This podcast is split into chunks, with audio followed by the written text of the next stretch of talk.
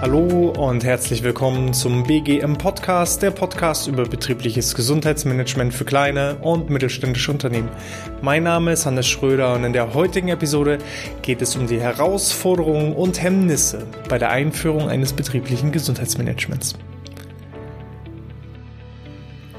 Ja, diese Woche hatte ich äh, das Vergnügen, eine Masterabschlussarbeit eines meiner Studenten, eines meiner Mitarbeiter äh, zu korrigieren und dabei bin ich auf eine recht spannende Statistik gekommen. Keine Sorge, es wird hier nicht wieder ein großer Gesundheitsreport, wir hatten genug Zahlen, Daten und Fakten, sondern ähm, es geht lediglich um die Ergebnisse und zwar ist das ein Ergebnis aus dem IK-Report 20. Der wurde 2011 durchgeführt. Ähm, Oberthema war auch Herausforderungen und Hemmnisse bei der Einführung eines betrieblichen Gesundheitsmanagements. Und da wurde eben Unternehmen auch die Frage gestellt, was sind denn die Hindernisse, die Hemmnisse für die Einführung eines betrieblichen Gesundheitsmanagements? Die Ergebnisse sind jetzt schon fast zehn Jahre alt, aber ich befürchte nichtsdestotrotz aktueller denn je. Denn äh, ja, ich würde erstmal im Einzelnen die, die einzelnen aufgezählten Hemmnisse mal durchgehen und dann so Stück für Stück meine Sicht der Dinge da mit euch gemeinsam teilen und ähm, vor allem, dass es sich ja um Hemmnisse und Herausforderungen handelt, wie man diese Hemmnisse und Herausforderungen, wenn ihr selber spürt, dass ihr da Probleme habt, einfach überwindet. Legen wir einfach mal los. Also an äh, Punkt Nummer eins mit der meisten ja, Antwort, die abgegeben wurde, ist das Tagesgeschäft. Dass das Tagesgeschäft wichtiger ist als die Einführung des BGMs. Zweiter Punkt waren die fehlenden Ressourcen für das betriebliche Gesundheitsmanagement. Dritter Punkt war das fehlende Wissen. Vierter Punkt war hm, kein persönliches Engagement, kein persönliches Interesse. Fünfter Punkt war die Umsetzung sei zu kostenspielig. Sechster Punkt wäre ja keines, kein Wissen über externe Unterstützung, fehlende Motivation der Belegschaft, fehlendes Wissen zu den Anbietern, unbekannter Bedarf und äh, keine Unterstützung durch den Betriebsrat. Das waren also so die einzelnen Ergebnisse der Studie und da legen wir jetzt einfach mal mit dem Tagesgeschäft los. Meine Sicht der Dinge, was das Tagesgeschäft im Vergleich zum betrieblichen Gesundheitsmanagement angeht. Rockefeller sagt immer so schön, wenn du den ganzen Tag arbeitest, hast du keine Zeit, Geld zu verdienen. Und so ist es auch im Hinblick auf das betriebliche Gesundheitsmanagement. Ich bin der festen Überzeugung, dass BGM eines der letzten ökonomischen Wissenslücken ist ganz, ganz viele Unternehmen wissen gar nicht, welches Potenzial einfach im betrieblichen Gesundheitsmanagement steckt. Und äh, wenn ich den ganzen Tag, ich selber als Geschäftsführer, nur damit beschäftigt bin, Dinge abzuarbeiten, dann reflektiere ich bestimmte Sachen nicht. Dann habe ich so eine Art Scheuklappendenken und komme nicht vorwärts. Das heißt, meine Aufgabe als Geschäftsführer ist es ja eigentlich, am Unternehmen statt im Unternehmen zu arbeiten. Und wenn ich Tag ein, Tag aus nur mit der Abarbeitung von Aufgaben beschäftigt bin, dann äh, fehlt mir der Blick fürs Ganze. Und so auch der Blick für das betriebliche Gesundheitsmanagement. Auch solche, da kommen wir so ein bisschen zu Punkt zwei, die fehlenden Ressourcen, auch solche Argumente wie, naja, wir haben keine Zeit für betriebliches Gesundheitsmanagement. Ja, wunderbar. Wenn Sie keine Zeit haben, dann ist das BGM ideal für Sie oder ideal für euch weil durch das betriebliche Gesundheitsmanagement spart die Zeit und auch Geld. Weil wenn eure Mitarbeiter fit sind, gesund sind, arbeiten, produktiv sind, kreativ sind und selber abliefern, ja, dann, dann äh, fällt euch ja als Geschäftsführer die Arbeit viel, viel leichter. Wenn ich allerdings immer nur damit beschäftigt bin, ja, eine Krankheitsvertretung zu machen oder die Arbeitspläne neu zu planen oder das Tagesgeschäft irgendwie selber zu regeln, dann schaffe ich einfach es nicht, mich und mein Unternehmen und auch meine Mitarbeiter weiter zu entwickeln. Und von daher, sofern ihr kein Solo-Selbstständiger seid, ist das Argument, das Tagesgeschäft frisst mich dafür auf, ein schlechtes Argument. Sollte es tatsächlich so sein, dass ihr so viel Aufträge, Arbeit und ja, Tagesgeschäft habt, dann sollte eigentlich, sofern betriebswirtschaftlich alles gut kalkuliert ist, finanzielle Ressourcen dafür abfallen und dann kann ich das Ganze natürlich auch outsourcen. Wir sind zum Beispiel ein alles aus einer Hand Anbieter fürs betriebliche Gesundheitsmanagement. Unser Anspruch ist es, dass wir das komplette BGM für Unternehmen übernehmen ohne dass das Unternehmen das eigentlich merkt, ohne dass mehr Zeit oder mehr Bedarf, also wir brauchen niemanden, um das BGM in den Unternehmen umzusetzen. Also das Argument, ähm, wir haben keine Zeit dafür, gilt bei uns nicht, weil das Unternehmen braucht mit uns und unserer Unterstützung beispielsweise keine zusätzliche Zeit, weil wir übernehmen ja alles. Im Gegenteil, wir führen dazu, dass äh, die Mitarbeiter da sind, gesund sind und die dadurch natürlich auch entsprechende Fehlzeiten, nicht umsonst heißt es ja Fehlzeiten, reduziert werden und dann sind es keine Fehlzeiten, sondern Anwesenheitszeiten, die dadurch steigen. Und wenn ich mehr Anwesenheitszeiten in meiner Belegschaft habe, ja, dann habe ich auch mehr Zeit für die Dinge des Tages. Und auch nochmal das Thema Mitarbeiter. Unsere deutsche Sprache ist so schön, es heißt ja Mitarbeiter. Ich selber musste in der Wachstumsphase unseres Unternehmens feststellen, dass ich anfänglich mit jedem neuen Mitarbeiter mehr Arbeit hatte. Du musst mehr Führung betreiben, du musst ähm, gucken und überprüfen, bis ich irgendwann festgestellt habe, hm, es liegt an mir, es liegt nicht daran, dass äh, die mehr Mitarbeiter mehr Arbeit machen. Also es liegt an mir und meiner Führung und meiner Struktur und dass ich einfach gewisse Prozesse nicht aufgesetzt habe. Jetzt habe ich Stück für Stück, Woche für Woche, Tag für Tag, Stunde für Stunde mein eigenes Handeln und Tun überprüft, habe geschaut, was kann ich von meinen täglichen Aufgaben was sind davon Routineaufgaben, die ich Stück für Stück wegdelegieren kann? Und da ist noch eine Menge Potenzial und Ressourcen. Aber ich kann euch jetzt sagen, ähm, das, was ich im letzten halben Jahr alles wegdelegiert habe, ähm, ich mache keine Aufgaben mehr, die ich von einem halben Jahr gemacht habe, sondern ich habe das, was ich gemacht habe, reflektiert, habe versucht, Prozesse und Systeme dahinter zu schaffen und ähm, habe das an meine Mitarbeiter abgegeben, um noch produktivere Arbeit zu tätigen, um noch effektiver zu arbeiten. Und ich behaupte, ich habe jetzt mehr Zeit als im Vergleich zum Solo-Selbstständigen.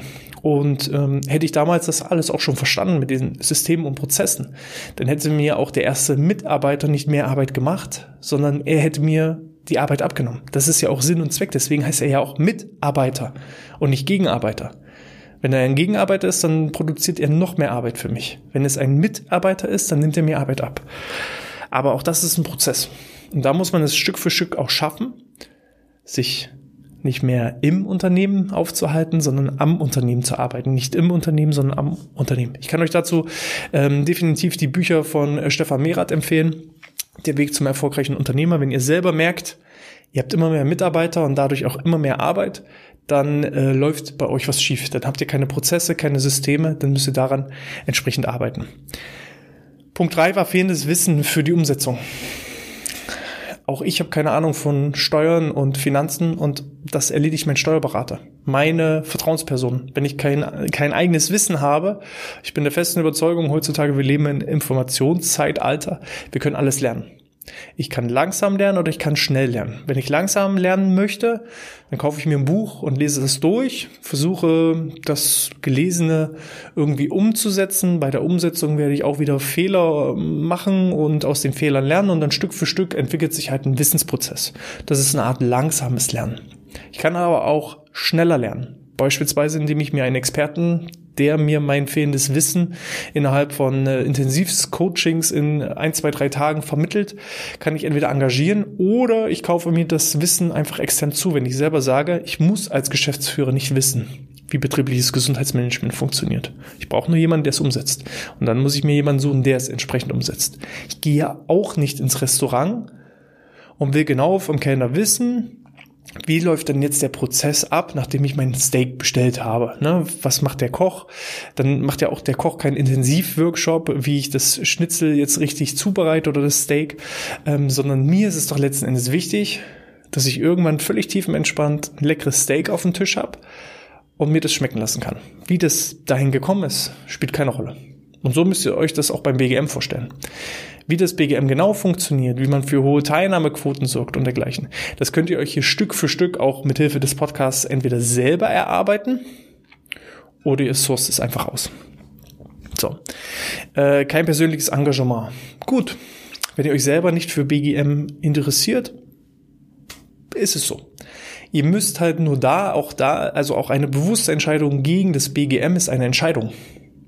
Wenn ihr daran nicht interessiert seid, mag sein, müsst ihr aber auch mit den entsprechenden Konsequenzen leben, dass ihr gegebenenfalls auf lange Sicht gesehen nicht mehr wettbewerbsfähig sein könnt und bleibt, weil andere Unternehmen einfach attraktiver wirken und somit ähm, wichtige Fach- und Führungskräfte abwerben, dass ihr hohe Krankheitskosten durch entstehende Fehlzeiten, Krankenstände in den Kauf nehmen müsst und ähm, ja, auch was die Wettbewerbsfähigkeit durch Produktivität, Motivation, Engagement, Kreativität angeht, ähm, müsst ihr einfach mit Defiziten rechnen. Wenn ihr euch bewusst dagegen entscheidet, Gut, dann ist das so. Ihr müsst halt nur dann auch mit den Konsequenzen leben. Und wie ich schon sagte, BGM ist aus meiner Sicht eines der letzten ökonomischen Wissenslücken. Wobei man auch sagen muss, BGM besteht aus Arbeitsschutz und betrieblichen Eingliederungsmanagement. Und da gibt es gar keine Verhandlungsbasis. Es ist gesetzlich verankert, dass ihr das durchführen müsst, ob ihr wollt oder nicht. Das heißt, Arbeitsschutz und betriebliches Eingliederungsmanagement, da müsst ihr sowieso aktiv werden. Sonst wenn ihr da kein persönliches Engagement habt, müsst ihr mit entsprechenden rechtlichen Konsequenzen gegebenenfalls rechnen, falls was passiert. Was das Thema BGF, also Gesundheitsförderung angeht, wenn ihr sagt, ähm, da brauche ich mich nicht als attraktiver Arbeitgeber positionieren, ja, gut, ist eure Entscheidung. Ihr müsst nur mit den entsprechenden Konsequenzen leben. Gut, ähm, Umsetzung ist zu kostenspielig. Wer das sagt, muss unbedingt äh, die Folge hören, wie teuer ist BGM wirklich. Es gibt verschiedene Studien, die beweisen, dass der Return on Invest zwischen 2,70 Euro und manche Studien gibt es sogar, da geht es hoch bis zu 16 Euro bringt und ähm, ihr findet keine bessere Kapitalanlage. Sofern ihr und das ist inzwischen so, 80 Prozent aller Unternehmen sind Dienstleistungsunternehmen. Sofern ihr ein Dienstleistungsunternehmen tätig seid und nicht nur irgendwie Einzelkämpfer seid und nur eine Maschine, habt, die entsprechend alles produziert, sofern ihr Mitarbeiter habt, ist das Thema BGM für euch relevant. Ab dem ersten Mitarbeiter. Vor allem je kleiner das Unternehmen ist, umso teurer kommen euch die Fehlzeiten. Habt ihr einen Angestellten und seid Chef und der Angestellte ist krank, dann habt ihr 50 Prozent Krankenstand. Habe ich 100 Mitarbeiter und einer ist krank, dann habe ich bloß 1% Krankenstand. Und das heißt, je kleiner das Unternehmen ist, umso größer ist auch der Hebel für das betriebliche Gesundheitsmanagement und vor allem auch umso wichtiger ist es, weil einfach Schlüsselpersonen, Schlüsselqualifikationen dann wegfallen. Habe ich bloß zehn Mann im Betrieb und einer fällt weg und das ist der Vorgesetzte, dann wissen neun andere nicht, was sie machen sollen. So, da, da müsst ihr halt immer dran denken, die Umsetzung ist nicht kostenspielig, sondern kein BGM zu haben, das ist eigentlich das, was teuer euch zustehen kommt. So, kein Wissen ähm, über externe Unterstützung. Ähm, es gibt diverse verschiedene Unterstützungsmöglichkeiten, sei es die Unfallkassen, sei es die Berufsgenossenschaften, sei es die gesetzlichen Krankenkassen oder seien es externe Dienstleister. Das solltet ihr aber inzwischen, wenn ihr diesen Podcast schon ein paar Episoden hört, entsprechend auch schon verstanden haben. Die fehlende Motivation der Belegschaft. Auch dazu haben wir, ich glaube, in der vergangenen Episode ähm, einen Podcast zugemacht. Was kann ich denn tun, damit meine Mitarbeiter möglichst motiviert sind? Wenn ich es nicht schaffe, also erstmal nochmal zurück ich muss normalerweise meine Mitarbeiter nicht motivieren. Ich muss dafür sorgen, dass sie nicht demotiviert sind. Aber jeder Mitarbeiter, so gehe ich erstmal von aus, der einen Arbeitsvertrag bei mir unterzeichnet hat, der hat das ähm, nicht gemacht, weil ihm ja, Sklaverei drohte, sondern der hatte eine gewisse Motivation, eine gewisse Grundmotivation, diesen Job anzutreten. So. Wenn er keine Motivation hat, sich an den Maßnahmen zu beteiligen, dann liegt das nicht an den falschen Mitarbeitern, sondern dann liegt es an den falschen Maßnahmen oder die falsche Kommunikation der Maßnahmen. Wir alle Menschen sind Menschen mit entsprechenden Bedürfnissen. Wir hatten dazu in der vergangenen oder äh, vorletzten Episode, scrollt einfach nochmal durch, ähm, was tun, wenn die Mitarbeiter kein BGM wollen, die Bedürfnispyramide. Und ich sage, jeder Mitarbeiter wünscht sich ein BGM wenn er das vielleicht nicht als BGM wahrnimmt, aber es gibt Maßnahmen, die gesundheitsfördernd sind, die er auch möchte. Egal, ob er im besten Alter männlich und in der Produktion ist, es funktioniert trotzdem. Ihr müsst halt nur die richtigen Fragen stellen, ihn mal nach seinen Wünschen fragen und dann kriegt ihr auch die richtigen Antworten. So, fehlendes Wissen zu den Anbietern ist ähnlich wie das fehlende Wissen zu den externen Unterstützern. Es gibt genügend Anbieter. Ähm, falls ihr wissen wollt, was wichtig ist bei der Auswahl von externen Dienstleistern äh, für das betriebliche Gesundheitsmanagement, dann äh, abonniert gerne den äh, Newsletter unter bgmpodcast.de-newsletter und da erhaltet ihr zum einen eine Checkliste, welche sechs Schritte zum betrieblichen Gesundheitsmanagement notwendig sind. Da könnt ihr zum Beispiel fehlendes Wissen für die Umsetzung abbauen, als auch ähm, ganz neu kommt noch mit dazu eine Checkliste bei der Auswahl von externen externen BGM-Dienstleistern. Was sollte ich dabei beachten? Und wenn ihr da die Checkliste Stück für Stück durchgeht und entsprechende Anbieter kontaktiert, dann seid ihr da auf jeden Fall auf dem richtigen Weg. So. Unbekannter Bedarf, ja, könnte ein Hemmnis sein, wenn ich gar nicht weiß, dass es ein BGM gibt und was das bewirkt, dann äh, kann ich auch keins einführen. Ist aber kein richtiger ja keine richtige Herausforderung oder kein Hemmnis, weil das, was ich nicht weiß, das kann ich halt schlecht bearbeiten. Da ihr ja den Podcast hier hört oder schaut, ähm, wisst ihr ja, dass jedes Unternehmen mit mindestens einem Angestellten eigentlich einen entsprechenden Bedarf hat. Und äh, somit ist es kein unbekannter Bedarf mehr und somit ist der Punkt erledigt. Wenn ihr hier also angekommen seid, ähm, sollte das, diese, dieser unbekannte Bedarf kein, kein Hemmnis mehr für euch sein. So, und ähm, keine Unterstützung durch den Betriebsrat. Ja, wenn ihr so weit seid, dass euer Betriebsrat das betriebliche Gesundheitsmanagement boykottiert, dann habt ihr sowieso ein Riesenproblem. Und da müsst ihr alles dafür tun, um das zu ändern, weil ich habe das tatsächlich schon erlebt. Ein Geschäftsführer wollte ein betriebliches Gesundheitsmanagement und hat die Idee an den Betriebsrat rangetragen und der Betriebsrat hat es pauschal abgelehnt mit der Begründung, dass die Idee nicht vom Betriebsrat kam. Ne? Also wir akzeptieren nicht, lieber Geschäftsführer, dass äh, du ein BGM, äh, BGM haben möchtest oder einführen möchtest. Ähm, die Idee kam nicht von uns, also somit wird es blockiert. Und wenn es soweit ist, dann habt ihr ein grundsätzliches Problem. Ähm, und dann wird zu allerhöchste Eisenbahn da über von seinem hohen Ross runterzukommen, über seinen Schatten zu springen und auch liebe Betriebsräte, falls ihr das hören solltet, ihr handelt im Interesse der Arbeitnehmer. Und ein betriebliches Gesundheitsmanagement hat aus meiner Sicht nur Vorteile für den Arbeitnehmer, auch für den Arbeitgeber, aber auch ganz, ganz wichtig, vor allem auch für den Arbeitnehmer. Und ihr könnt ja nicht einfach ein betriebliches Gesundheitsmanagement boykottieren, nur äh, weil ihr nicht die tolle Idee hattet, sondern weil das genau von der Person kam, die ihr nicht leiden könnt. So, dann müsst ihr über euren eigenen Schatten springen und eurer Funktion nachkommen, im Interesse der Arbeitnehmer zu handeln und zu agieren. So.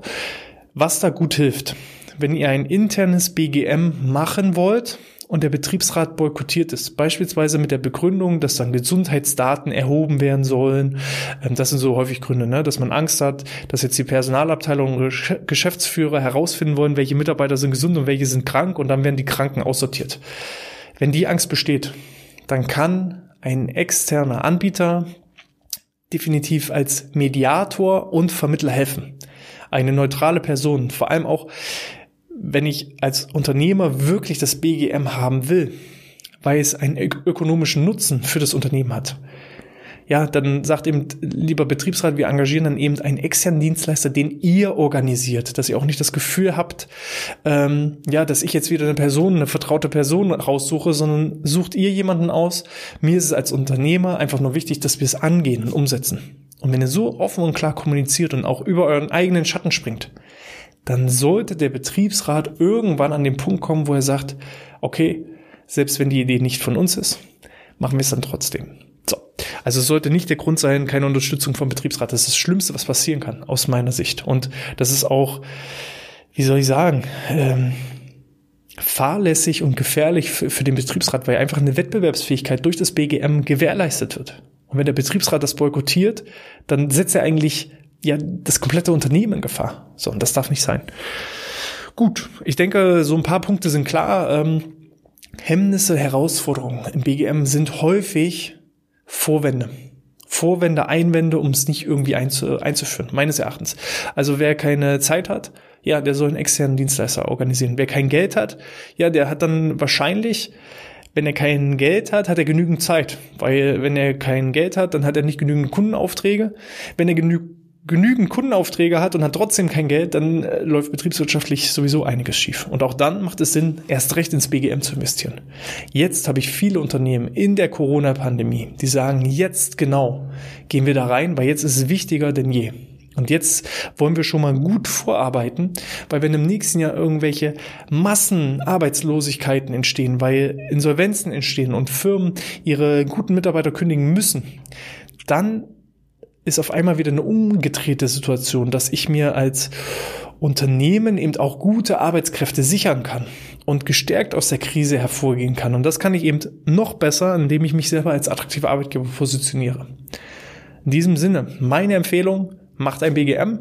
Falls ihr Fragen, Anregungen oder sonstiges dazu habt, dann könnt ihr mir gerne eine E-Mail an info@outness.de schicken. Äh, gerne auch eure Anfragen. Und ja, in diesem Sinne, ich wünsche euch alles Gute, bleibt gesund, denkt drüber nach und sportfrei.